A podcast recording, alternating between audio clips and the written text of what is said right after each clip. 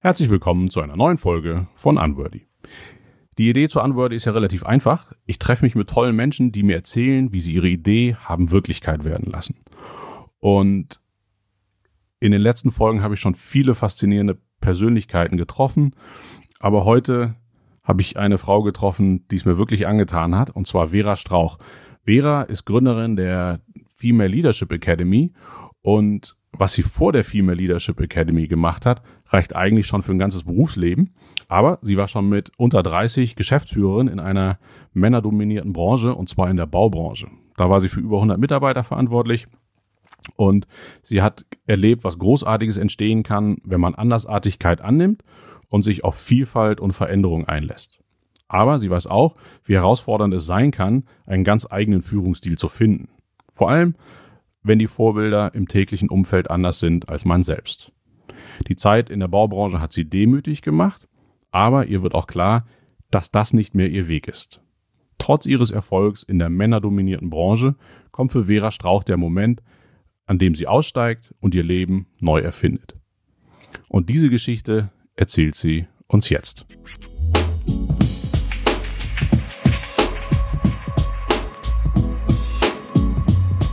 Vera, danke, dass du heute Zeit für mich hast und wir ein bisschen über äh, dich, dein Weg und auch was du heute machst sprechen können. Vielen Dank für die Einladung. Starten wir mit einer Frage zu dem Thema. Hm, ich habe den Eindruck, dass Frauen weniger Unternehmen gründen als Männer. Ist das so oder ist das auch deine Beobachtung oder liegt es so ein bisschen an meiner Blase, dass ich ein Mann bin, vielleicht auch mehr mit Männern rumhänge, die dann irgendwie äh, zusammen irgendwelche Firmen gründen? Das ist, glaube ich, sogar ganz objektiv so. Ich habe jetzt keine Zahlen hier. Es ist aber, äh, es gibt, glaube ich, unzählige Statistiken dazu, dass es deutlich weniger GründerInnen in Deutschland und ich glaube auch weltweit gibt. Und dazu habe ich eine Buchempfehlung, die ich auf jeden Fall hier auch schon gleich mal bringen kann. Ich habe diverse Bücher, also daran mangelt es nicht. Und zwar von zwei ganz tollen Frauen, die ein, ein wunderbares Buch gerade für Menschen, die gründen, geschrieben haben. Und das heißt Starting a Revolution von Naomi Ryland und Lisa Jaspers, beides auch Gründerinnen, die ein ganz tolles Buch über die Arbeitswelt der Zukunft und darüber geschrieben haben, was das bedeutet, für welchen Unterschied wir auch als UnternehmerInnen machen können, äh, wie wir, wie wir gründen, so. Und da geht es unter anderem um äh, das Thema Wachstum, Zugang zu Ressourcen, Unternehmenskultur, auch die innere Reise, äh, weil das, was wir erschaffen, wenn wir so eine Organisation aufbauen, ja sehr viel von uns persönlich auch mitgegeben bekommt. Und sie schreiben auch sehr schön über diese alte Welt und darüber, was dann auch verlangt wird von mir als Gründerin, zum Beispiel, wenn ich Kapital bekommen möchte, wie ich aufzutreten habe, wie so Pitch-Vorbereitungen laufen, schön tiefe Stimme. Ne? Sie schreiben auch darüber, dass, ähm, äh, dass männlich geführte Teams deutlich erfolgreicher sind, wenn es darum geht, Funding zu bekommen, also gerade wenn es um Risikokapital geht.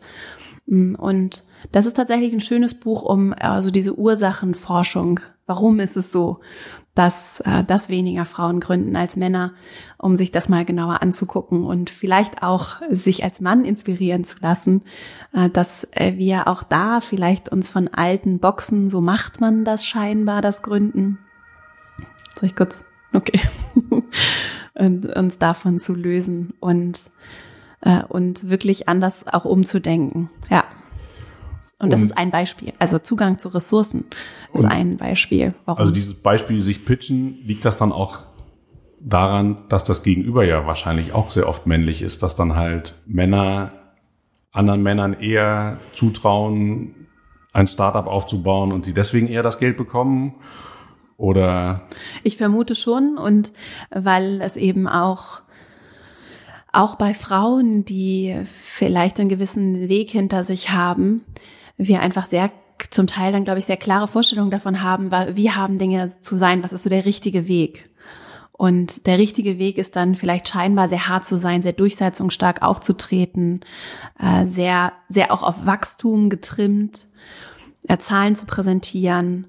Äh, da sind dann gewisse Erwartungshaltungen und da ist dann die Frage, welche Menschen sind bereit, die so zu erfüllen und äh, und was, was wird dann belohnt so. Ne? Und Aber müsste man nicht eigentlich genau das Gegenteil tun? Also Frauen haben doch ganz andere tolle Stärken als vielleicht Männer Und eigentlich macht es das doch so interessant, wenn ich solche Gründerinnen vor mir habe, dass die eben vielleicht nicht genauso sind wie Männer, wenn die so eine Firma gründen würden, sondern die ganz andere Qualität mit reinbringen. Also warum soll ich als Frau eher den Mann imitieren, weil macht die dunkle Stimme und beim Pitch so, ist die Geschichte nicht eigentlich viel besser, wenn ich selbstbewusst als Frau da stehe und sage, das kann ich und das habe ich vor. Also warum soll man da versuchen, irgendwie dieses männliche Gehabe zu, zu imitieren? Ja, ja, das, ich glaube, also wir, wir brauchen da einfach Umdenken in vielerlei Hinsicht. Und das, äh, das braucht eben dann genau diese Reflexion auf der anderen Seite des Tisches vor allem auch. Weil eins ist klar, die Menschen mit Zugang zu Ressourcen, mit Zugang zu Macht und Privilegien, und das ist vor allem auch Kapital, äh, die können ganz anders Einfluss nehmen, um Dinge zu verändern. Natürlich können auch andere Menschen Einfluss darauf nehmen, aber die mit mehr Ressourcen, mehr Macht können mehr verändern. Und wenn es darum geht, zum Beispiel Chancengerechtigkeit zu schaffen, dann ist genau das Umdenken erforderlich. Und übrigens noch ein Hinweis, so, ich wünsche mir, dass wir es sind nicht nur, also es ist natürlich sind Frauen dann eher so und eher empathisch, es heißt aber nicht, dass Männer nicht auch total empathisch sein können. Es ist nur so, dass es eben viel mehr bei Mädchen und bei Frauen belohnt wird, empathisch zu sein. Und deswegen dürfen Frauen eher empathisch sein. Und andersrum ist es so, bei Männern wird es halt viel eher belohnt zu machen, vorwärts zu gehen. Ne? Jungs werden dazu animiert, wie die Piraten die Welt zu erobern. Und Mädchen sollen irgendwie schöne Prinzessin sein, die sich um das Wohl der anderen kümmern. Dass dieses Narrativ, das bestärkt natürlich gewisse Charakterzüge, die ich vielleicht eher dann in mir entdecke und auch auslebe. Und ich wünsche mir in beide Richtungen, dass wir Männern erlauben, auch ihre empathische Seite, die ja super wichtig ist für die Zukunft von Arbeit äh, und Wirtschaft und Gesellschaft, diese empathische Seite in sich äh, zu fördern, zu entdecken, äh, genauso wie wir Frauen auch andere Facetten an, an sich erlauben dürfen. Ne? Deswegen äh, ist mir das immer so wichtig, Natürlich ist es so, dass Frauen eher so sind und Männer eher so sind, aber es gibt auch super viele Frauen, die überhaupt nicht empathisch sind und knallhart auftreten und ganz viele Männer, die tummeln sich dann aber vielleicht auch nicht in dieser Gründerszene oder in den Geschäftsführungsrängen dieser Welt, die auch sagen, habe ich auch keinen Bock drauf. Mhm. Ich will auch kein Alpha-Tier sein, ihr könnt mich mal einmal was eigenes so äh, oder was anderes oder ich steig aus oder ich brauche keine Karriere, ich bleib bei den Kindern zu Hause so. Also es gibt ja auch immer noch die anderen, ganz viele andere Geschichten auch und ich würde mir wünschen, dass wir gerade, wenn wir uns Führungsumfelder zum Beispiel angucken oder auch Gründungsumfelder, äh, dass wir da auch mal reflektieren, wen, welchen Typ Menschen zieht das an oder was hat dieser, diese Person erlebt oder welchen Weg ist sie gegangen, um sich da vielleicht auch wohlzufühlen oder sich da anzupassen und reinzufügen. Ne? Aber wäre es nicht schön, wenn man schafft, egal ob Mann oder Frau, dass Menschen mit diesen Fähigkeiten, die man jetzt nicht klassischerweise einer ja. Führungsposition oder einem Gründer zuschreibt, auch in diesen Positionen sind, weil das ja wahrscheinlich ganz andere Unternehmen werden würden oder ja. in diesen Unternehmen ganz ja. andere Kulturen herrschen würden. Aber was kann man denn dafür tun, dass die nicht sagen, ach, leck mich doch, auf dieses ganze Gehabe habe ich keinen Bock, sondern was muss man denn dafür schaffen, dass diese Leute auch in diese Rollen gehen wollen?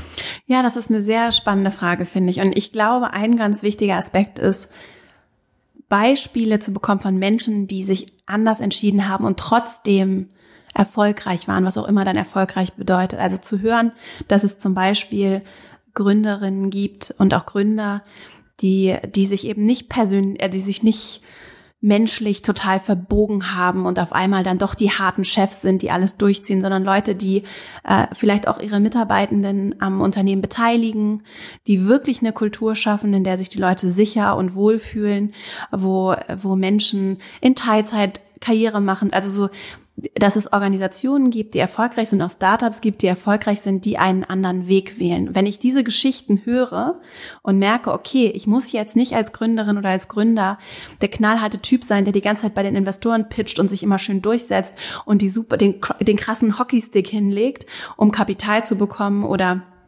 sich auf eine gewisse Weise verhalten muss, weil man als Führungskraft so ist, dass man auch mal auf den Tisch haut und weil die Leute mindestens so viele Stunden am Tag arbeiten müssen, damit das hier ein richtig geiles Unternehmen ist. Zu hören, dass es nicht so sein muss, glaube ich, ist ein ganz wichtiger Aspekt um Leuten zu sagen, es gibt auch andere Wege und das sind auch Unternehmen, die extrem profitabel sind beziehungsweise nachhaltig gesund wachsen, ne, wo die Leute sich nicht kaputt machen müssen, persönlich kaputt machen müssen, um diesen Weg zu gehen. Diese Geschichten zu erzählen, auch denen mediale Öffentlichkeit zu geben und äh, diesen Menschen auch eine Plattform zu geben, das ist, glaube ich, ein ganz wichtiger Weg, so einer der Wege. Also meine Beobachtung, und die mag auch falsch sein, und vielleicht lehne ich mich dazu weit aus dem Fenster, dass aber Frauen in Konzernen, die es wirklich an die Spitze schaffen, also jetzt in Anführungszeichen, fast schlimmer sind als Männer. Also sie müssen ja alles das, was Männer machen, genauso verinnerlichen, aber ja fast noch einen Ticken härter sein, um in diesen Strukturen eben überhaupt so weit zu kommen, um wirklich auf Geschäftsführungs-, Vorstandsebene zu kommen. Aber es wäre schön, wenn das eben nicht nötig wäre. Aber das ist eben so meine, mein Eindruck, dass die Frauen fast noch härter sind als Männer in den vergleichbaren Positionen, weil sie sonst niemals dahin geschaffen hätten. Also sie müssen ja. ja doppelt so hart sein wie ein Mann, um irgendwo äh, Vorstand eines DAX 30 Konzerns zu werden. Ja. ja, ich kann das, ich, ich kann diese Wahrnehmung verstehen und habe das selber auch tatsächlich schon erlebt. Also so äh, auch als Frau zum Teil äh, mich gefühlt härter von anderen Frauen beurteilt und äh, so behandelt zu wissen, ne? also das so zu erleben, dass dann Frauen, die über mir in der Hierarchie stehen, vielleicht mit mir noch mal strenger umgehen als mit anderen so. Also so ganz, ich habe da schon auch schon eine ganze Menge für mich persönlich erlebt. Das ist natürlich immer sehr subjektiv. Es gibt, glaube ich, auch äh, auch schöne Beispiele, auch von den wenigen Frauen, die in den DAX-Konzernen im Vorstand sind oder waren, äh, die das, glaube ich, zum Teil auch anders vorgelebt haben, so. Natürlich ist es so, dass, und das ist ja genau auch das Thema, das mich zum Beispiel sehr umtreibt, ist, ich habe einfach auch selber diese, diese sehr homogenen Umfelder wahrgenommen in meinen verschiedenen Jobs und homogen gar nicht nur im Sinne von der Oberfläche der Menschen, die da sitzen, also im Sinne von weiß, männlich, äh, vielleicht auch ein gewisses Alter, das kommt dann auch noch dazu. Also es gibt auch keine Altersdiversität, was auch interessant ist, in alle Richtungen, sondern es gibt so ein Alter, dann bist du irgendwie cool und auch als Mann irgendwann, wenn du es nicht geschafft hast, dann ist so up or out so, ne? Und ähm, diese mangelnde Diversität an der, sagen wir mal, an dieser soziodemografischen Oberfläche, aber vor allem auch darunter. Und dann, da müssen wir uns doch wirklich dann fragen, auch was die Organisationsstrukturen angeht, die Systeme, die wir geschaffen haben, die sind ja menschengemacht. Das hat sich ja nicht, das ist ja kein Naturgesetz. Genau, das ist ja nicht vom Himmel gefallen. So. Und dann müssen wir uns so fragen, was, was haben wir uns denn da eigentlich jetzt eingebrockt und aufgebaut, das dazu führt, dass da nur Menschen mit einem gewissen Charakter sich tummeln? Und es ist genau das Gegenteil dessen ist, was wir in diversen Studien sehen, was eben viel erfolgreicher ist, nämlich vielseitige Umfelder, vielseitig vor allem im Sinne von vielseitige Charaktere, vielseitige Perspektiven. So, wenn die zusammenkommen im Team, wirklich zusammenarbeiten, nicht gegeneinander, sondern zusammen. Das kommt ja auch nochmal dazu, wenn wir uns diese Strukturen angucken dann können wir richtig was bewegen und dann kann, kann das auch sehr, sehr erfolgreich sein, so. Und deswegen sind die Strukturen, in ganz, Systeme sind ein Riesenthema. Aber merkst du, dass die Unternehmen das jetzt anfangen, das zu verstehen, weil sie merken, es hat am Ende auch Einfluss auf ihren tatsächlichen Erfolg? Oder ist das was, weil es jetzt schick ist, ja okay, äh, Moment, ich habe jetzt hier als äh, Vorstand noch in mein Lastenheft bekommen, ich muss mehr Frauen in Führungspositionen bekommen, das mache ich jetzt mal, aber warum und wieso und weshalb und eigentlich wäre es auch schön, wenn die Welt so bliebe, wie sie mal war, aber gut, ich mache das jetzt halt, ja. weil man muss. Also gibt's beides, gibt's mehr von den Unternehmen, die das wirklich tief aus sich heraus wollen, weil sie verstanden haben, Mist, wir haben Fachkräftemangel, ich muss irgendwie attraktiv sein als Arbeitgeber und wenn ich das bin, dann bin ich auch mit meinen Produkten am Markt erfolgreicher oder gibt es eher noch mehr Unternehmen, die sagen, das machen wir jetzt mal, weil man es halt irgendwie machen muss und dann ja. können wir ein bisschen Pressearbeit drumherum leisten und dann haben wir irgendwie einen Haken dran. Ja, ich, es sind ja keine, das Interessante ist ja, es sind ja keine Unternehmen, sondern es sind Menschenunternehmen. Und da spielen übrigens kleiner Exkurs nur Mini natürlich die Eigentümerstrukturen eine riesige Rolle. Ne? Weil wenn wir nicht so eine riesige Masse an anonymem Kapital habe, weil ich börsennotiert bin, da sind lauter anonyme Investorinnen und Investoren, da regiert nur das Geld. Natürlich, was sollte denn sonst regieren? Natürlich, ich habe einen Aufsichtsrat, aber am Ende geht es dann darum, dass da gewisse Erwartungshaltungen mhm. sind. Und auch ich habe irgendwelche Finanzprodukte und weiß nicht genau, woran mir jetzt eigentlich wie viel gehört. Also da fängt es ja schon an, auch strukturell. Wenn wir uns aber Unternehmen angucken, mal angenommen, wir haben jetzt auch ein Unternehmen, was dann auch äh, Eigentümer geführt ist zum Beispiel, dann, dann habe ich diese Dynamik schon mal nicht. so.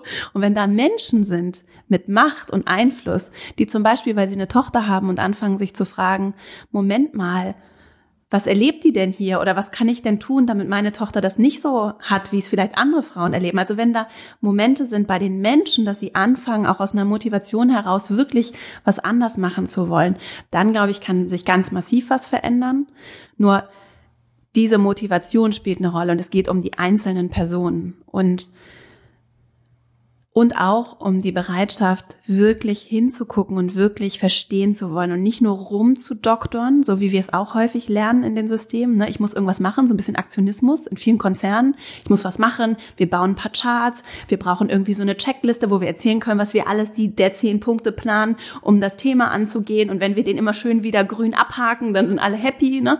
Natürlich, wenn wir in den Systemen dazu erzogen wurden, uns so zu verhalten, dann dann geht es vor allem darum, Boxen zu checken und nicht darum zu sagen mir liegt das wirklich am Herzen und ich gucke wirklich mal nochmal hinter das, was man mir ins Lastenheft geschrieben hat und sagt, wo können wir denn überall ansetzen, um wirklich was zu verändern. Und da geht es nicht nur darum, eine Frau in den Vorstand zu befördern, sondern zu gucken, wo fängt das an im Bewerbungsprozess, was können wir tun, wo können wir uns wirklich einbringen, um Dinge zu bewegen. Und das braucht echten, ehrlichen Willen von einzelnen Menschen und am besten auch von vielen Menschen, die Zugang zu Ressourcen, Einfluss, Privilegien haben.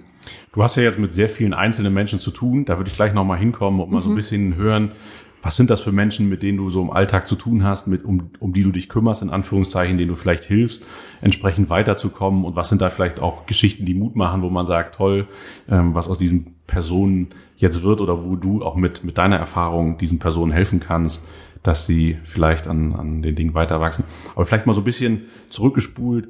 Wie bist du denn dahin gekommen, wo du heute bist? Du hast ja eine, ja, eigentlich darf man gar nicht sagen, aber vom Außen guckt man drauf und sagt sich, ist ja eine untypische Karriere für eine Frau, aber eigentlich ärgert einen das selber schon, dass man mhm. genauso denkt, dass man mhm. überhaupt das im Kopf hat, dass man sagt, das ist ja untypisch, eine Frau in der Baubranche ist doch eigentlich völlig normal, äh, genauso wie wenn das ein Mann macht, aber ist ja irgendwie erstmal von außen, zumindest was die Norm angeht, etwas ja, überraschend, ungewöhnlich. Ja. ja. Ähm, ich bin über mein äh, Studium in ein Bauunternehmen gekommen. Also ich habe direkt nach dem Abitur ein duales Studium begonnen und habe dann über zehn Jahre, ja, lange in der, einfach da bin ich so die Karriereleiter in einem, in einem großen Konzern hochgefallen. Also wirklich vom während des Studiums, ich durchlaufe verschiedene Stationen in der Organisation und stapfe nachts, morgens ganz früh durchs Zementwerk und bis hin zu, ich bin eben dann, war zum Beispiel auch als Referentin bei Aufsichtsratssitzungen und Vorstandssitzungen dabei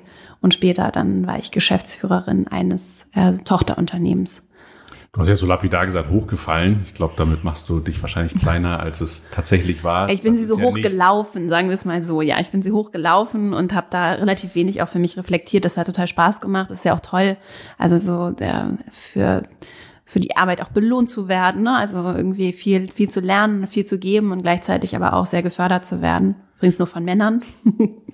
Aber hattest du den Eindruck, du musst als Frau dort mehr Leistung zeigen als Männer, weil du ständig irgendwie unter Beobachtung standest? Oder hattest du den Eindruck, das ist eigentlich, das spielt hier keine Rolle, mein Geschlecht? Nee, nee aber ich hatte auch echt viel Glück. Also ich bin von ganz tollen Menschen, also von tollen Männern in dem Fall, äh, gefördert worden, die, wo ich wirklich das Gefühl habe, ich werde als Mensch gesehen.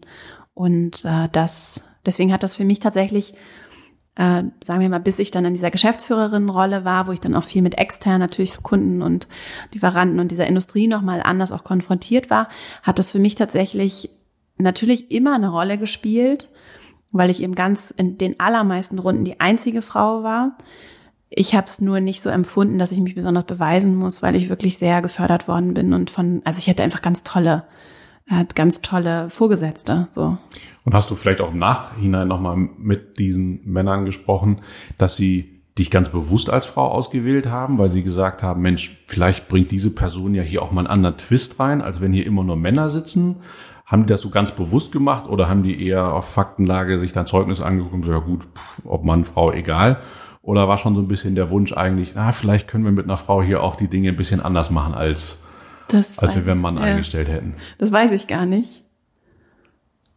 Nee, das weiß ich nicht. Ich kann das kann ich nicht sagen, tatsächlich. Weil das könnte man ja annehmen, ne? dass man sagt, Mensch, wir sind in der Baubranche, aber eigentlich müssen wir hier diverser werden und es ist ja total gut und wichtig, mal andere Sichtweisen hier reinzubekommen, als wenn wir mit acht Männern in der Geschäftsführersitzung sitzen, sondern wenn wir hier auch eine Frau am Tisch haben, dann kommen wir vielleicht auch mal auf andere Ideen, als wenn wir hier immer in unserem Männersud rumwuseln. Also ich könnte mir vorstellen, dass einzelne Personen das so gesehen haben. Sind wir wieder bei den einzelnen Personen? Ich weiß nicht, ob der Großteil das auch so gesehen hat. Weil wenn ich mich jetzt so ein bisschen in die Rolle dieser Männer vielleicht versetze, würde ich ja denken, Mensch, das ist doch cool. Da kommt jemand Neues, jung, weiblich, mit ganz anderen Ideen vielleicht als diese tradierte Baubranche und was können wir denn eigentlich anders machen als unsere Wettbewerber und vielleicht kriegen wir so ganz neue Gedanken rein. Das wäre ja genau das, wo wir eben drüber gesprochen haben, wenn es so aus einem selber rauskommt, dass man sagt, Mensch, äh, das bringt mich doch weiter als Unternehmen, wenn ich hier neue Gesicht, also Gesichter, aber eigentlich äh, Sichtweisen hineinbringe. Mhm. Ist ja auch so. Ich glaube schon, es ist, ich glaube, da, da gibt es dann auch wieder unterschiedliche Menschen, die an verschiedenen Punkten in ihrem Leben sind und durchaus auch Umfeldern, die das auch als sehr störend empfinden können, wenn da jemand immer Ideen hat und äh, Dinge neu machen möchte. Also das ist ja so, glaube ich, so ein grundsätzlicher Zwiespalt zwischen bewahren und verändern, äh, also so ein, so ein Spannungsverhältnis, äh, das in ganz vielen Organisationen, die gerade auch in großen Transformationsprozessen, es geht jetzt gar nicht um die Organisation, in der ich gearbeitet habe, aber insgesamt ist das ja so ein Mechanismus, den wir wahrnehmen. Und ich glaube, dass das auch eine Dynamik ist, äh, die vielleicht bei mir auch ein bisschen stattgefunden hat, die aber an ganz vielen Stellen passiert, dass Menschen kommen, die viel verändern, bewegen können, neue Perspektiven bringen, dass das aber natürlich auch immer ein bisschen unbequem ist. Ja klar, das ist immer so dieses Alt gegen Neu. Also ne? ich merke das ja nur mit meinem Sohn. Ne, jetzt sagt der auf einmal, ja, das würde ich alles ganz anders machen. Und dann erwischt man sich dabei, wie man nie sein wollte, dass man sagt, naja, also lass dir mal von mir gesagt sein, ne? Mhm. So nach Motto, das haben wir ja schon immer so gemacht, wie das ja. ja im Unternehmen auch gerne gesagt wird. Und dann denkt man sich, nee, aber es ist ja genau richtig, dass die junge Generation Dinge in Frage stellt, weil sonst wären wir nie auf den Mond geflogen und würden immer noch keinen elektrischen Strom haben, ja. wenn die Jungen nicht die Alten immer hinterfragen würden. Und natürlich ist das für die Alten Männer, ich bin jetzt auch weißer Mann Mitte 40, auch ein bisschen unbequem, wenn auf einmal völlig schlaue Menschen mit Mitte 20 daherkommen und die nicht sagen, das haben wir schon immer so gemacht und das machen wir jetzt auch die nächsten zehn Jahre so und die auch überhaupt nichts zu verlieren haben. Ne? Also ähm, du hast dich dann später auch selbstständig gemacht und hast gesagt, naja, ich habe ja nicht viel zu verlieren. Aber wenn man irgendwie ein bisschen älter ist, hat man vielleicht schon ein bisschen mehr zu verlieren. Ja. Deswegen hält man natürlich vielleicht auch mehr an den Dingen fest und sagt sich, naja, jetzt beruhig dich mal, äh, ja. du junger Mensch. Wir machen das noch mal eine Zeit lang so, weil irgendwie lief es ja bisher auch ganz gut. Ich glaube aber, das ist, ein, also es ist aus vielerlei Hinsicht ist es in Perspektive ist es ein ganz wichtiger Punkt, weil wir zum Beispiel auch eine krasse Altersdiskriminierung haben, die, die, und, und dieser Jugendkult äh, auch nicht unbedingt etwas ist, gerade wenn es in, in dieses Start-up und New Work und irgendwie Post-its und wir machen hier Scrum und Agile und das, äh, das ist ja schön und das hat auch viele, viele sehr gute Seiten. Nur mein Alter sagt erstmal nichts darüber aus, wie flexibel ich im Kopf bin. Ich habe schon sehr viele junge Menschen erlebt, die sehr traditionell auch geführt haben. Und äh, das und ich habe ganz tolle ältere, also wirklich kurz vor der Rente, Ruhestand, äh, Menschen erlebt, die ganz aufgeschlossen, ganz offen sind für neue Ideen, ganz viel gefördert haben. Also das, ähm, das Alter ist auch, äh, auch also ein, ein Themenfeld, in dem wir ganz massiv, zum Teil auch unbewusst wieder, strukturell unbewusst äh, diskriminieren. Und die Vielfalt macht's ja auch da. Und auch das ist was, was ich glaube, was, was mir oder was ich als einen ganz wichtigen Punkt für mich mitgenommen habe und auch immer versucht habe zu respektieren, ist, diese Demut auch vor Menschen, die einfach viel mehr erlebt haben, viel mehr Erfahrung haben, auch gerade so in der Bauindustrie. Die haben schon, die haben schon Dinge mit Kunden erlebt, die haben irgendwelche Bauobjekte, das ist auch nicht trivial. Da spielt Erfahrung auch eine Riesenrolle. Und das anzuerkennen und auch zu sehen, dass es natürlich auch darum geht, das wertzuschätzen und anzuerkennen, was da ist was er, was geschaffen wurde, wo viele Menschen viel Herzblut reingesteckt haben, das nicht einfach wegzuwischen und zu sagen, okay, let's go digital, sondern zu sagen, es geht darum, das zusammenzuführen und das Alte anzunehmen und es mit dem Neuen zu verbinden. Und das ist doch die kreative Leistung.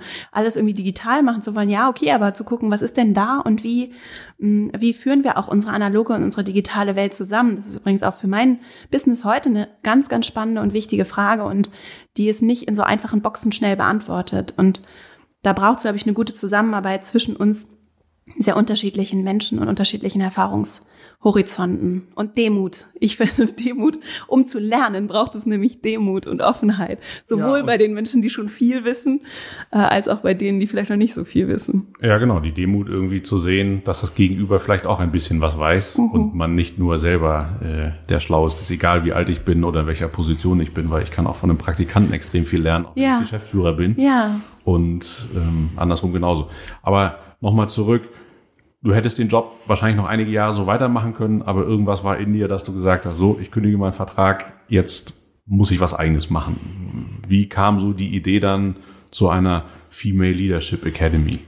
Äh, ich habe ja drei Jahre lang als Geschäftsführerin in, äh, in Ostfriesland gearbeitet, habe da äh, bin viel gereist, war das waren verschiedene Standorte, das waren große Anlagen, so Betonfertigteile, Decken, Treppen, Wände, sowas. Das war schon äh, kein unanspruchsvoller Job. Und äh, für mich war dann irgendwann der Punkt gekommen, an dem ich äh, auch einfach was anderes machen wollte, was anderes lernen wollte, weiter wollte. Und dann war für mich eben die Frage, okay, geht's jetzt weiter? Nächster Karriereschritt, ein bisschen mehr Geld, ein bisschen mehr Verantwortung oder äh, möchte ich vielleicht was ganz anderes machen? Dann war es so 2017 habe ich gekündigt und äh, 2016 ist ja Donald Trump gewählt worden und da habe ich schon gemerkt, also nicht nur Donald Trump war eigentlich dann so der Gipfel der, der gesellschaftlichen Entwicklung, die er seitdem auch wirklich weitergegangen ist, er auch immer noch im Amt. Äh, das ähm, hat mich alles zutiefst bewegt und geschockt und ich habe mich schon viel, also lange bevor ich gekündigt habe, einfach damit beschäftigt, was kann ich gesellschaftlich beitragen, auch mit so einem sehr fordernden Job. Ist es gar nicht vereinbar, noch irgendwie ein paar Stunden in der Woche vielleicht auch was anderes, gemeinnütziges zu tun. Ähm, das heißt, wie, was will ich beitragen, wie will ich was daran dafür tun, dass das nicht weiter in diese Richtung gefühlt abdriftet, in die es sich gerade zu bewegen scheint? Und dann habe ich so ganz nüchtern auch abgewogen, geguckt, was sind meine Ressourcen, wie sind meine Chancen auf dem Arbeitsmarkt, ähm, was möchte ich gerne machen und beitragen, was sind eigentlich die Themen, die mich bewegen und bei denen ich glaube, dass ich mit all den Privilegien, die ich habe, mit meinem Pass und meiner Ausbildung wirklich so gut nicht nur universitär ausgebildet zu sein, ich habe dann noch mal in den USA studiert und habe auch ein Stipendium gehabt, also ich bin auch richtig gefördert worden, so, also das das hat, glaube ich, auch so einen großen Wunsch gebracht, was so zurückzugeben, weil ich das auch erlebt habe, wie toll das ist, das zu bekommen von anderen. Und äh, das hat auch zum Beispiel nichts mit Altern zu tun, sondern diesen Wunsch hatte ich schon sehr lange. Und äh, gleichzeitig habe ich auch in den Organisationen, in denen ich war, so viel gelernt von tollen Menschen, die mich wirklich so gefördert haben. Und äh, ja, und dann war so die Frage, was mache ich jetzt? Und ich habe auch gemerkt, ich habe total Lust als Unternehmerin. Das hat mir richtig viel Spaß gemacht. Ich hatte auch Lust, äh, meine eigene Investorin zu sein und alles direkt selber entscheiden zu dürfen, ohne PowerPoint. Und ja, und dann habe ich, ähm, ja, dann habe ich erstmal gekündigt und brauchte dann auch eine kleine Auszeit, weil das gar nicht so klar war. Mhm. In Retrospektive ist das ja immer alles sehr klar, wie sich so der Weg ergibt. Aber dass das jetzt zum Beispiel sich vor allem auch an Frauen richten würde, das Thema, mit dem ich beginne, das war mir nicht so klar, dass es ums Lernen gehen würde, schon eindeutig. Also Lernen, auch Erwachsenenbildung ist so ein Feld, das mich sehr bewegt und in dem ich glaube, dass wir noch ganz viel machen können. Also da kann ich mir vorstellen, dass einer das unheimlich glücklich macht, wenn man irgendwo Wissen weitergeben kann und dann ja sicherlich auch die Rückmeldung irgendwann bekommt, dass dieses Wissen andere weitergebracht hat. Das, das stelle ich mir als, äh, wenn es denn gut funktioniert und die, die Kunden ja quasi glücklich sind, als sehr äh, erfüllend vor, dass man auch diese Feedbacks ja direkt bekommt. Ja, vielen Dank, du hast mir irgendwo geholfen, das hat mich weitergebracht, was ich bei dir gelernt habe. War das auch so, ein, so eine Motivation? Heute reden alle über Purpose, aber zu sagen, so Mensch, das ist auch irgendwas, was da, da kriege ich was zurück im, im Sinne von zufriedenen Menschen, die die vielleicht durch dich irgendwo hingekommen sind, wo sie vielleicht sonst nicht hingekommen wären? Ja, und vor allem auch, dass ich tatsächlich was bewege mit meiner Arbeit, so. Weil das schon, also es ist schon sehr verletzlich gewesen. Das ist mir jetzt heute gar nicht mehr so bewusst. Es ist ein bisschen so wie so ein Buch zu schreiben. Wenn ich ein wirklich gutes Buch schreibe, dann dann ist das ja ein sehr verletzlicher Akt. Dann kommen auf einmal Menschen und lesen das und sagen, das sehe ich vielleicht ganz anders. Und wenn du da wirklich von dir so viel reingepackt hast, dann ist das was, was dich sehr angreifbar macht. So. Mhm. Und das macht dich gleichzeitig auch greifbar. Und das, zum Beispiel, ich habe auch begonnen mit, ich habe einen Podcast gemacht und äh, den gibt's immer noch, der ist dann ganz massiv gewachsen und der, da habe ich so viele Rückmeldungen bekommen von Menschen, die einfach das so wertschätzend anerkannt haben. So endlich sagt's mal jemand. Also es war gar nicht unbedingt nur Wissen. Ich habe auch sehr viel gelesen und selber ausprobiert und Weiterbildung gemacht und das dann auch teile das auch. Und gleichzeitig ist es, glaube ich, vor allem aber auch, dass ich erzähle eine ehrliche Geschichte. Und zwar, und das war mir sehr wichtig, nicht um zu sagen, die bösen Männer, so, das ist nicht mein Narrativ, nicht daran andere anzuschuldigen, sondern äh, dadurch, dass ich einfach erzähle, wie ich das wahrgenommen habe und dass ich eben in ganz vielen Runden gesessen habe und gedacht habe, ich bin falsch. Mhm. Und dann irgendwann festgestellt habe, ich bin gar nicht falsch. So, sondern, und, und das zu hören, glaube ich, ist, und das war sehr verletzlich, das so offen auszusprechen. Mm, und dass, äh, dass, dass dieser Mut belohnt wird damit, dass das wirklich was in Menschen bewegt und ich das Gefühl habe, dass diese Arbeit, die ich so, wie ich sie heute tue, tatsächlich einen Unterschied macht. So. Also du hattest den Gedanken, was mit, mit Learning zu machen, lernen, Wissen weitergeben und wann, welche Ideen lagen da auf dem Tisch? Also gab es auch ganz andere oder war es dann relativ schnell klar, nee, stimmt eigentlich, weil ich ja als Frau unter Männern, das ist irgendwie naheliegend, da habe ich jetzt viel gelernt und dieses Wissen gebe ich weiter oder habt ihr auch überlegt, keine Ahnung, wir machen Online-Kochkurse? Nee, Online-Kochkurse nicht. Also es war mir von vornherein klar, dass es um, um den Menschen geht. Ich finde Systeme und Strukturen sehr interessant. Ich habe mich viel über das Thema Erwachsenenbildung informiert. Einige Ideen sind auch noch da, die werden auch auf jeden Fall, das sind einfach jetzt in der zeitlichen Priorisierung kommen später, aber da sind viele große Ideen, äh, die, die auf dem aufbauen werden, was wir heute machen. Und ich habe eben vor allem für mich auch dann irgendwann ganz klar analysiert, äh, was ist es, das ich geben kann. So. Mhm. Und ich bin keine gute Köchin. Ich sehe nicht so viel Sinn darin, obwohl ich das auch sehe, dass das sinnvoll sein kann. So, deswegen, so meine ich es nicht, sondern für mich ist das eben, ist die Wirtschaft ein Riesenhebel für gesellschaftlichen Wandel, total unterschätzt, die Arbeitswelt, weil wir da so krass sozialisiert werden. Ne? Also was prägt uns als Mensch, die Sozialisierung und wie wenig Zeit, wenn wir auf unser Leben blicken, verbringen wir so in Schule und Kindergarten und an der Universität und Fachhochschule und so, äh, wenn im Vergleich zu was kommt alles noch danach und was jetzt, wer sagt uns dann eigentlich, was ist richtig und was falsch? Und das sind im Zweifelsfall die Führungskräfte, die uns umgeben, die Kolleginnen und Kollegen. Wenn wir uns angucken, wie wenig, verhältnismäßig wenig Wachzeit wir dann mit den lieben Menschen aus unserem Familien- und Freundeskreis verbringen und wie viel Zeit wir bei der Arbeit verbringen, dann prägt das ganz massiv, was wir lernen darüber, was ist richtig, was ist falsch, was sind die Werte. Wir haben ja vorhin kurz drüber gesprochen äh, wie habe ich zu sein, damit ich scheinbar richtig bin in dieser Welt. Und das zu hinterfragen, das ist einfach so ein riesiges Themenfeld, das mich total interessiert und wo ich einfach so viel Anknüpfungspunkt sehe, jetzt nicht nur für Frauen, sondern hm, für uns alle, dass wir das anders gestalten, mutig hinterfragen und vor allem auch strukturell gucken, was können wir wirklich im Großen verändern. Und da habe ich mich jetzt erstmal dafür entschieden, so einen, sagen wir mal, Bottom-up-Approach mit den Frauen, mit denen ich zusammenarbeite, in meinen Kursen zu wählen. Ich sehe aber auch eine ganz große politische Dimension, weil es natürlich top-down äh, ganz viel passieren kann und muss. Und zwar nicht nur für Frauen, sondern um wirklich strukturell in der Tiefe die Arbeitswelt menschlicher zu gestalten. Ich habe mich so ein bisschen auf, auf eurer Seite umgeguckt, da habe ich dann so gefragt, also warum ist es denn eine Female Leadership Academy? Weil vieles von den Sachen, die dort ja stehen, sind ja für Männer, glaube ich, genauso interessant ja. und haben genau die ähnlichen Fragen. Also warum ist es nicht nur eine Leadership Academy? Also warum so diese Trennung? Oder ist es ganz bewusst, weil Frauen sich, wenn die untereinander sind, vielleicht ganz anders öffnen, anders austauschen, als wenn auch Männer dabei sind und weil es vielleicht doch spezifische Dinge gibt? Ja.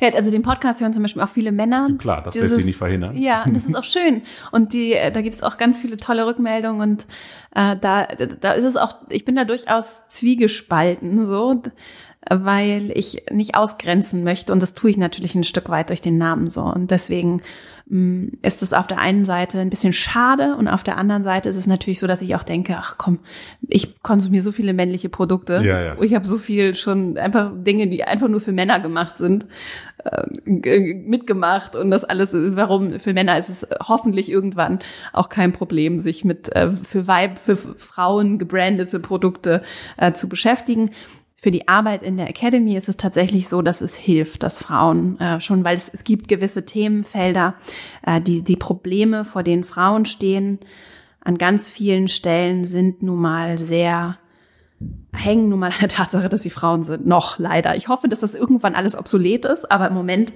ist es tatsächlich noch so, dass das tatsächlich ähm, sehr schön ist, den geschützten Raum äh, der Gruppen, die Frauen arbeiten bei uns auch zusammen an ihren Themen, den geschützten Raum zu haben.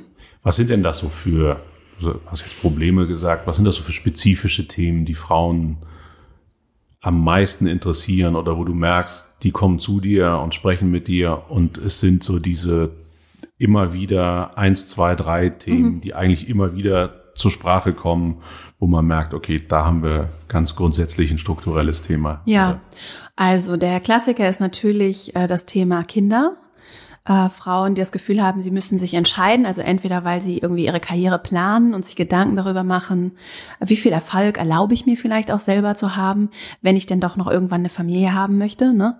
Ähm, und dann auch das Thema, ich habe Kinder, ich bin vielleicht in Teilzeit, weil mir meine Familie auch wichtig ist. Das Problem haben Männer aber auch. Ne? Ich bin in Teilzeit und äh, dann ist Führung einfach nicht möglich. So, dann haben sie mir jetzt die Entscheidung abgenommen, weil sie jetzt auf äh, 20 Stunden reduziert haben. Dann wird eben der Kollege und nicht, die, nicht sie selbst befördert. Also solche, äh, solche Themen spielen. Aber was kann ich da als Frau tun? Also ich bin in der. Firma, da ist das so und ach so, Frau so und so, Sie sind jetzt ja äh, Mutter noch einen halben Tag da. 15 so, Stunden. Tut genau. mir leid. Geht nicht. Äh, geht halt nicht. Also was kann da eine Frau tun, außer kündigen, hinschmeißen, eine eigene Firma gründen? Man ist ja da ein bisschen hilflos auch. Ja, wobei, äh, das stimmt. Und es gibt noch andere Themen, so, aber das, wenn wir mal bei dem Thema bleiben, äh, ein Stück weit hilflos, ja. Was ich mache in meiner Arbeit ist zu erkennen, weil das, also weil ich selber erlebt habe, diese Momente, die so ungerecht sind, die können natürlich dazu führen, dass ich einfach resigniere innerlich und sage, alles klar, dann mache ich jetzt hier meine Stunde. Passiert bei ganz vielen Menschen, auch in der Elternzeit zum Beispiel. Alles klar, die wollen gar nicht, dass ich wiederkomme, dann bleibe ich eben zu Hause. Es ist eh kein Bock, ist eh viel erfüllender mit dem Kind. Ne, mhm. da ist jemand, ich sehe, wie dieses Leben hier, also was soll genau. ich dann noch da, mich von euch da irgendwie so scheiße behandeln lassen, so. Mhm.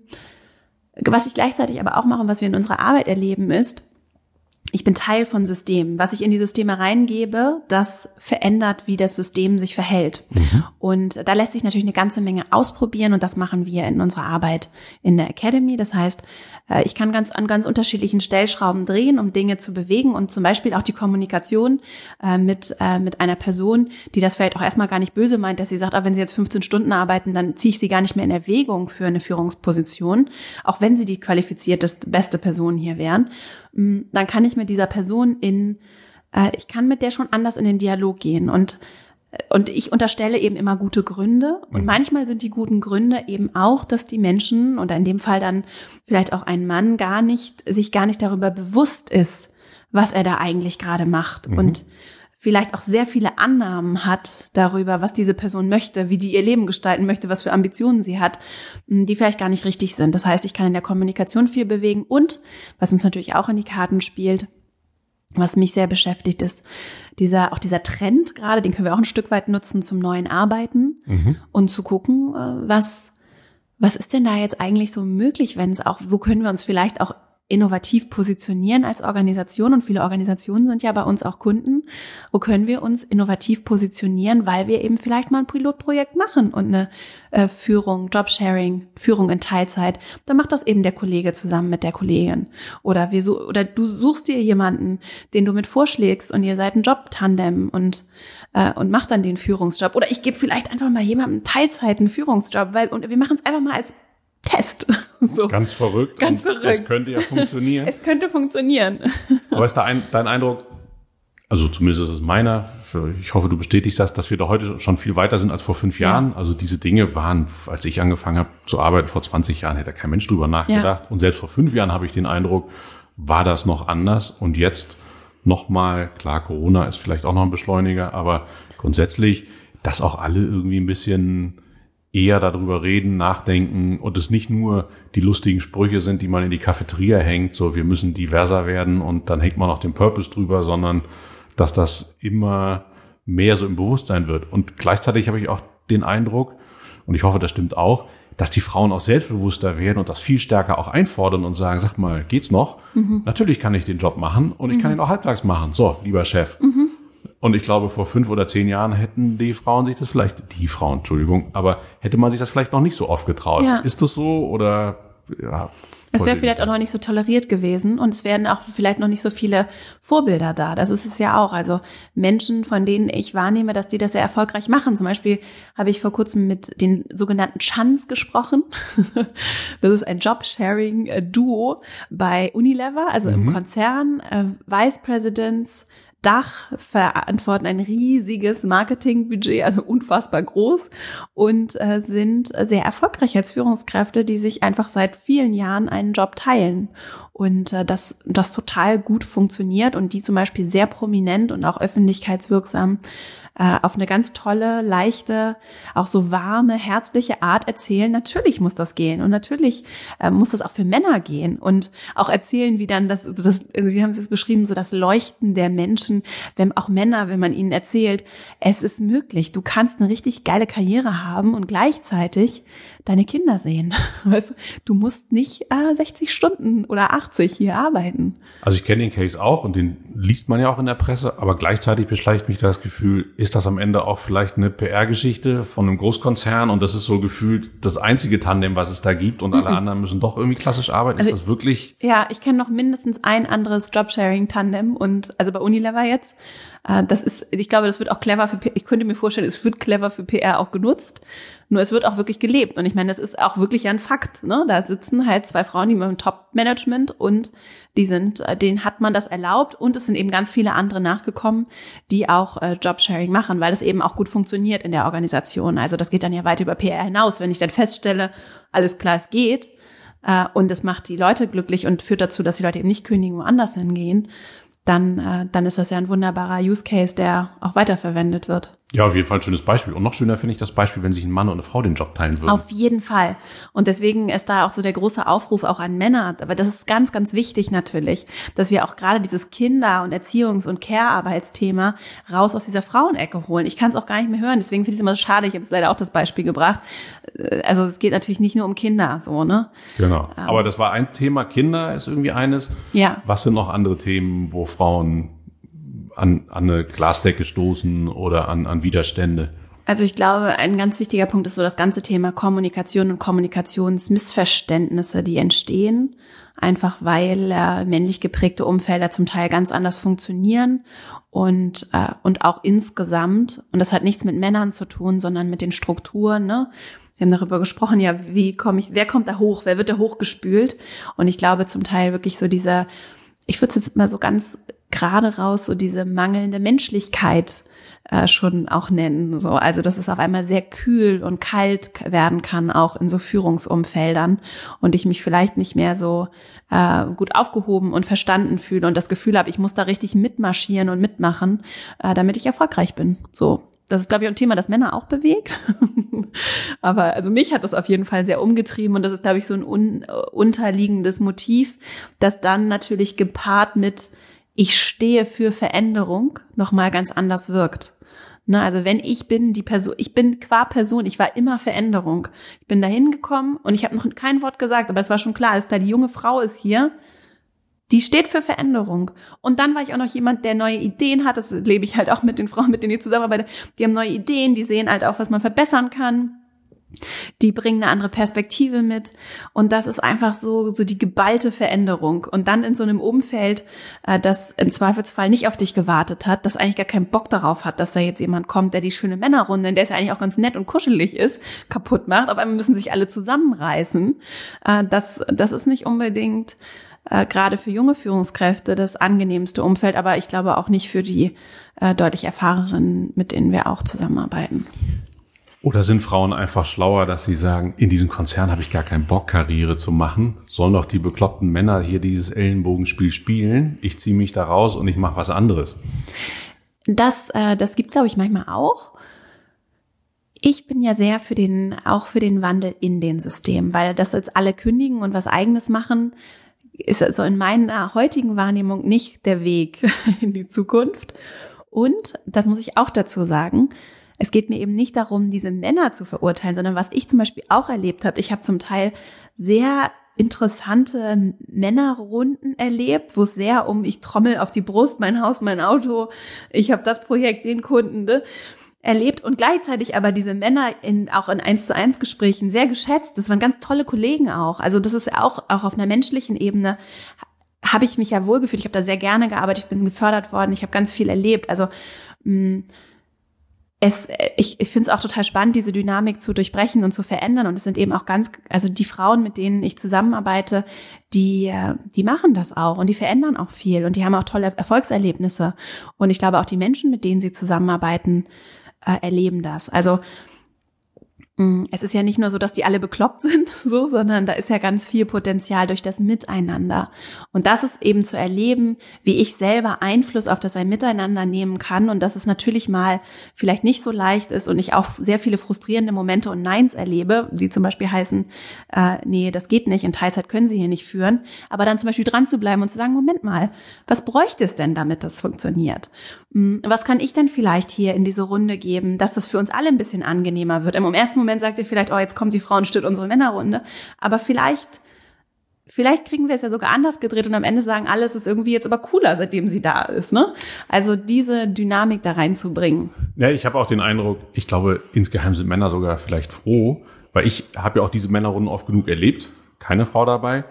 Aber auf einmal sind Männer dann ganz anders, als wenn du mit denen alleine sprichst. Ja, also ja. die äh, in dieser Dynamik müssen sie natürlich auch irgendwie in dieser Runde auf einmal zeigen, sie sind irgendwie so, aber eigentlich sind sie gar nicht so, ja. wie sie da in dieser großen Runde so tun.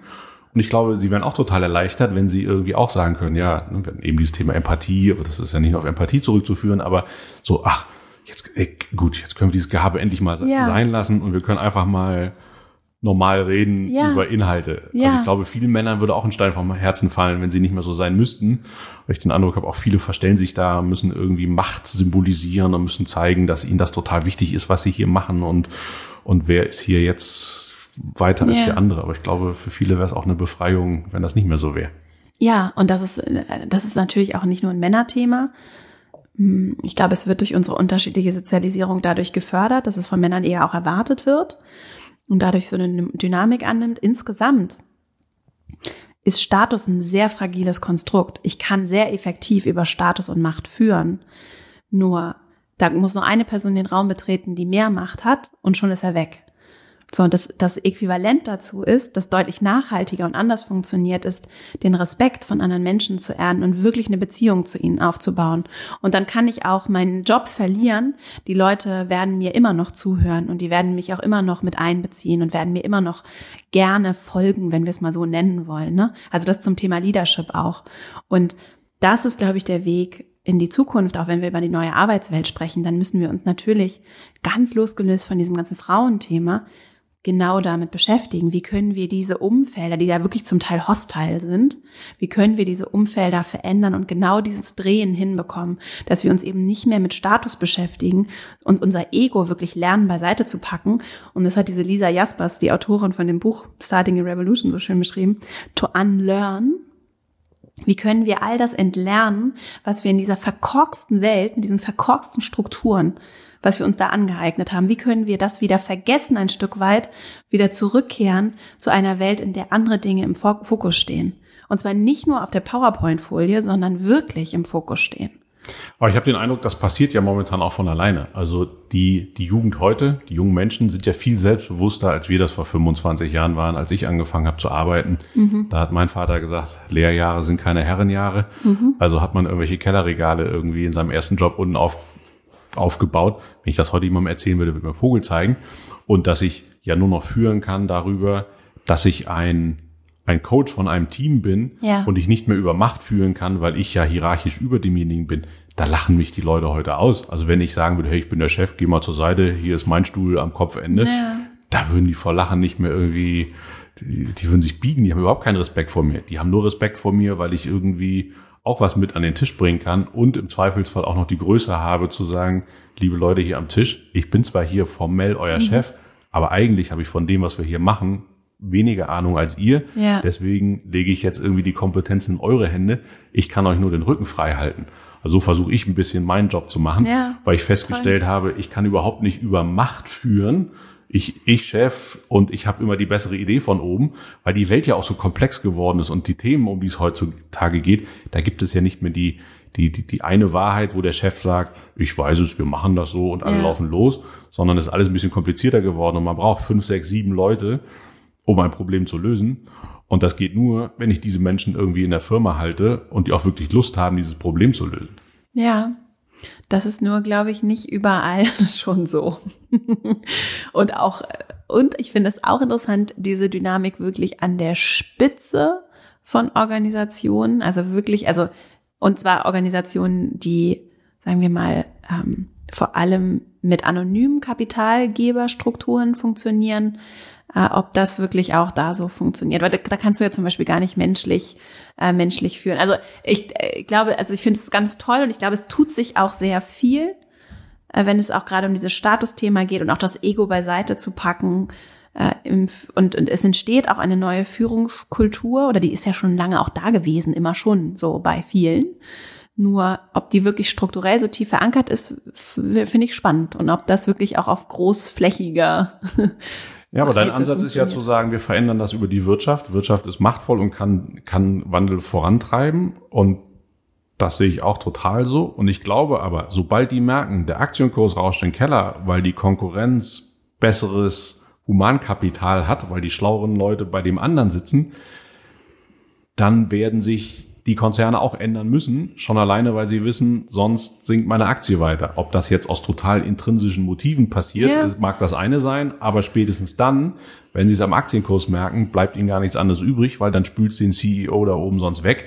Also dann kommt der Druck halt eben über den Aktienkurs und nicht über den, den, den Firmeninhaber, der sagt, das mache ich jetzt aus mir heraus, weil ich habe vielleicht eine Tochter und da muss ich irgendwie anders arbeiten und wir müssen jetzt anders mit Menschen umgehen. Weil man sieht ja, Firmen, die früher winzig klein waren, sind heute äh, nicht mehr die Herausforderer, ja. siehe Google, Facebook, Amazon und Co., sondern die tradierten Unternehmen sind aus, auf einmal die Herausforderer von diesen neuen Global Playern. Und ja. wenn sich die dann nicht bald ändern, dann gibt sie halt einfach nicht mehr. Ja, wobei, also zwei Gedanken. Der eine, wenn wir uns angucken, so Abgasskandale und so, also ich glaube, äh, natürlich ist Humankapital, wenn wir es so nennen wollen, ein Riesenfaktor. Die Frage ist nur, wird das so gesehen? Gibt es nicht auch andere Stellschrauben, auch so im semi-legalen Bereich oder sogar sehr illegalen Bereich, die ich betätigen kann, um kurzfristig, kurzfristig Einfluss auf Aktienkurse zu nehmen? Ne? Also da glaube ich, gibt es nochmal strukturell andere Komponenten, die, äh, die auch eine Rolle spielen, äh, weil der sehr kurzfristig incentiviert wird. Und natürlich eine großartige Workforce aufzubauen, ist ein langfristig, und da sehen wir auch, es gibt natürlich ganz andere Funding-Modelle. So Apple zahlt keine, äh, keine, ähm, äh, keine Dividende. Oder es gibt halt unter große, große Unternehmen, die zahlen einfach über Jahre keine Dividende, sich das überhaupt erstmal rauszunehmen. Das kann natürlich jetzt irgendwie VW, Mercedes, äh, das Daimler, die können das nicht äh, tun, so einfach wahrscheinlich, würde ich jetzt mal vermuten. Also da geht's ja auch um die Kultur des Ökosystems, in dem ich mich bewege. Und äh, werde ich nachhaltig langfristig incentiviert? Und nein, das werden die Leute nicht. Ne? Sondern es geht darum, kurzfristig äh, finanzielle Erfolge zu erzielen. Und deswegen würde ich sagen, es gibt schon noch, äh, also ich glaube, es gibt diesen langfristigen Trend. Ich würde allerdings schon hinterfragen, ob ähm, das schnell genug geht, wenn wir es einfach so der Invisible Hand des Markets überlassen, die ja auch fragwürdig ist. Also ja, wenn es jetzt ums Thema also, Gleichberechtigung ne, werden, geht. Werden die Aufsichtsräte bald ganz anders besetzt, die eben genau auf diese Dinge achten und auch sagen, liebe Aktionäre, wenn ihr in fünf Jahren auch noch irgendwie was von der Aktie haben wollt, dann müssen wir uns heute entsprechend anders aufstellen und können nicht mehr diese Quartalsdenke haben, was ja sehr erfolgreiche Unternehmen, die, die auch immer gerne genannt werden, wie Google, Apple, Facebook, sind ja auch alles börsennotierte Unternehmen, sind ja aber trotzdem hoch erfolgreich und würde denken, dass sie schon eine sehr diverse Workforce haben und nicht ganz so äh, tradiert sind wie, manche andere Unternehmen. Wo, wobei auch da, wenn wir uns natürlich angucken, also Diversität ist das eine, ja, und auch dazu müssen wir auch sagen, natürlich, wenn ich, wenn ich unter dem krassen Druck stehe, die besten Leute anzuziehen, weil das aber auch Teil meines Geschäftsmodells ist, ne, weil ich irgendwie nicht besonders tolle Autos produziere, sondern weil ich, äh, weil ich großartige Dienstleistungen produziere und auf einmal global um Programmiererinnen und Programmierer konkurriere, dann äh, bin ich natürlich viel offener, um in, im Personal, Recruitment alles zu geben, um die Leute zu holen, weil es halt ganz anders für mich immanent jetzt schon Teil meines finanziellen Erfolges ist. Ne? Das heißt aber nicht, dass ich das wirklich aus der intrinsischen Motivation tun muss, was verändern zu wollen, was Gutes für die Welt zu tun. Ne? Und wenn wir uns Amazon und Facebook auf jeden Fall ansehen, dann sind das zum Teil wirklich ja Organisationen, von denen wir wirklich fragen müssen, ist das der Weg in eine nachhaltige, bessere Zukunft? Ja, ja, klar. Und das ganze also, Thema, ne, wie viel Macht wird so da geballt alleine in solchen Großkonzernen. Ja. Und auch, äh, wie gehe ich mit meinen Leuten um bei Amazon? Also das ist, äh, ne, was, was steht da an erster Stelle? Und ähm, ja, ein anderes Thema, aber es ist. Aber ist vielleicht auch ein Plädoyer für den Mittelstand, ne? Also ich glaube, das ist ja schon auch vielleicht Deutschland ein bisschen spezieller, aber irgendwie gibt es ja extrem viele Familienunternehmen, die ja, glaube ich, auf all diese Dinge doch eher Wert legen, vielleicht als börsennotierte Unternehmen. Ja, es sind andere Eigentümerstrukturen und das ist natürlich spannend. Also und auch wenn wir uns angucken, wie entwickelt sich der Arbeitsmarkt langfristig, ist natürlich auch ein Riesenthema, auch für alle Einzelpersonen, die irgendwie Arbeitnehmerinnen sind oder auch überlegen zu gründen der Arbeitsmarkt wird sich radikal verändern und gerade für Fachkräfte ist es natürlich auch eine Riesenchance, Dinge anders zu machen. Ich muss halt nicht mehr für einen großen Konzern arbeiten, ich muss nicht mehr sozialversicherungspflichtig beschäftigt sein. Das ist, was wir jetzt schon so im, im Programmierermarkt erleben.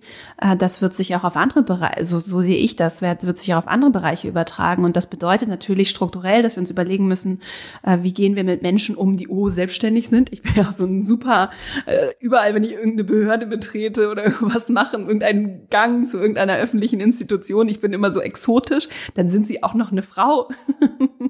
genau. genau. Also, du bist also, ja bei einer Bank gleich unten durch, wenn du das Feld ankreuzt. Also wenn man irgendwo, das, das, das kann jeder mal ausprobieren, äh, bei so Kreditvergleichungs, Kreditvergleichportalen, wenn man den Haken setzt bei selbstständig, dann gibt's gar keinen Kredit mehr äh, für yeah. 10.000 Euro für ein Auto. Aber wenn man sagt, man ist festangestellt und hat irgendwie einen, irgendeinen kleinen Bruttolohn, kriegt man irgendwie das Geld hinterhergeschmissen.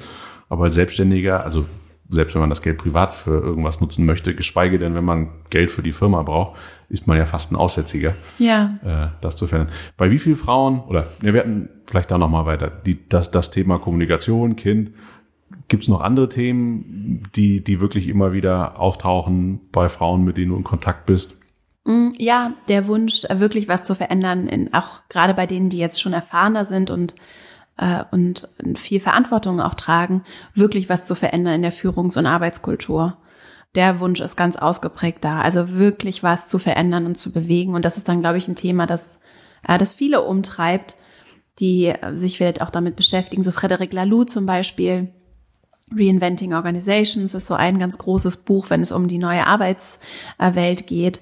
Und äh, wenn ich frage, wie kann ich jetzt wirklich Organisationen äh, verändern im Kern und Menschen mehr Verantwortung geben, eigenverantwortlicher Leute arbeiten lassen, dann ist das eine riesige Frage, die, die viele bewegt. Wie kann ich das denn tun, dass die Leute auch Lust darauf haben, Verantwortung zu tragen? So, was kann ich denn da machen? Und das ist so ein Thema.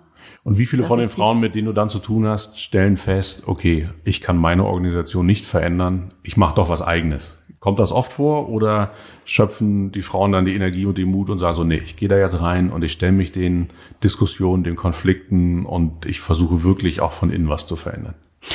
Das ist, glaube ich, ganz unterschiedlich. Der Großteil, wir arbeiten ja mit den meisten Frauen, mit denen wir zusammenarbeiten, in, in einem fünfwöchigen Programm zusammen.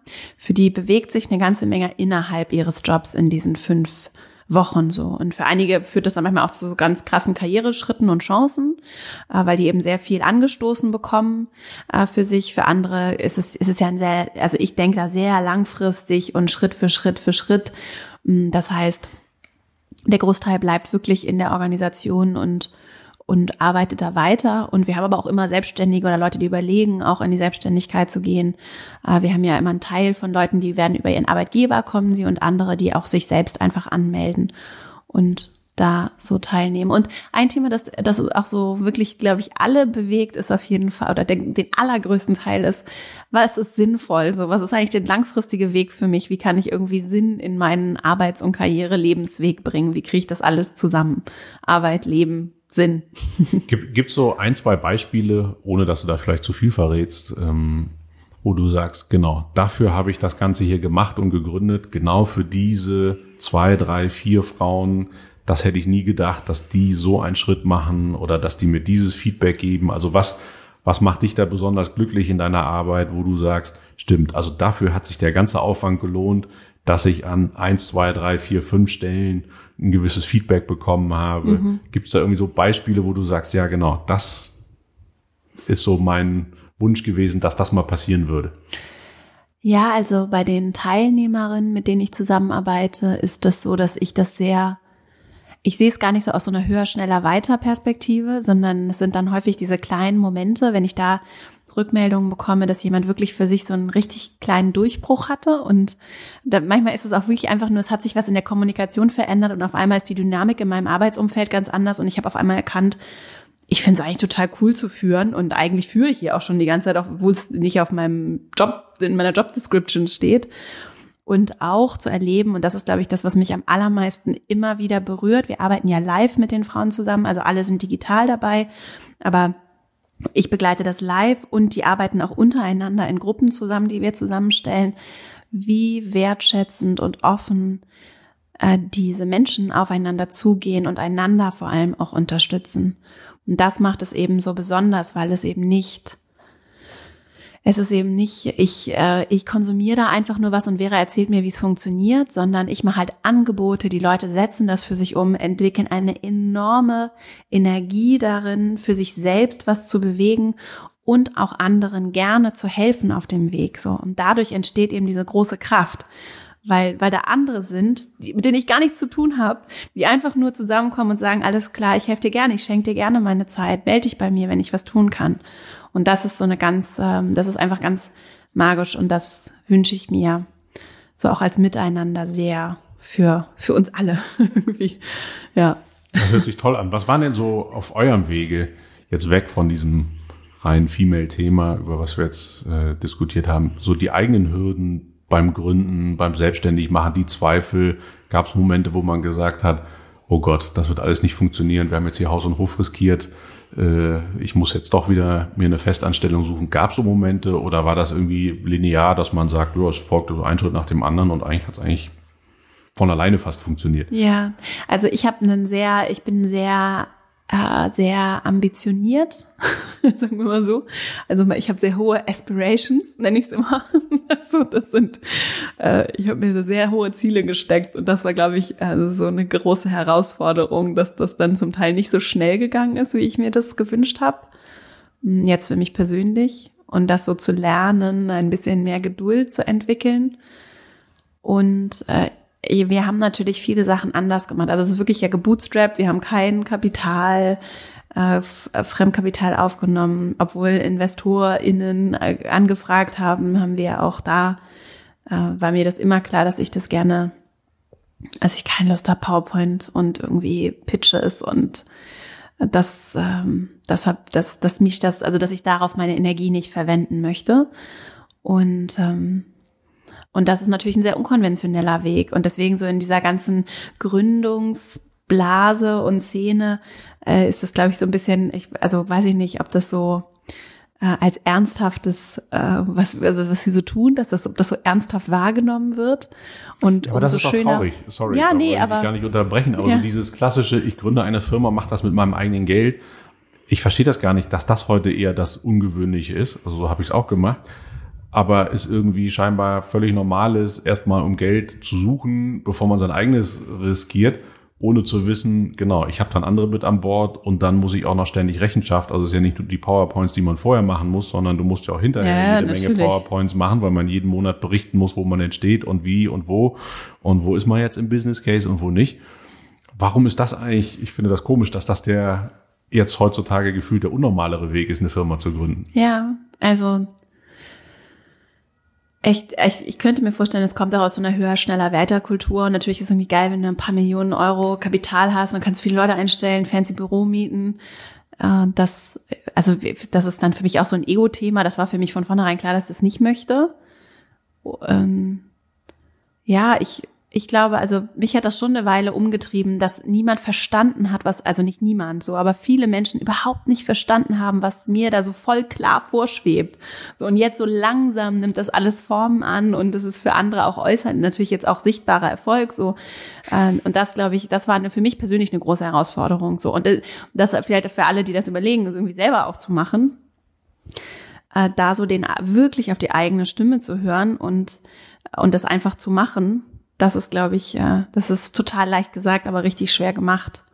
Und da, glaube ich, entstehen dann viele Fehlentscheidungen auf dem Weg. Und da bin ich tatsächlich sehr stolz darauf, dass ich das nicht, mich da nicht hab hinreißen lassen, dann doch irgendwo in irgendeinem Accelerator mitzumachen oder hier und da dann doch ähm, vielleicht nochmal ein bisschen Kapital anzunehmen, weil es dann doch auch ganz cool gewesen wäre, mir noch ein Gehalt auszuzahlen, sondern dass ich da sehr standhaft geblieben bin. Auch vielleicht manchmal aus so einer Sturheit, die nicht unbedingt geholfen hat, weil ich nicht wirklich viel Hilfe angenommen habe, sondern immer gesagt habe, ich weiß das sowieso alle selber am besten.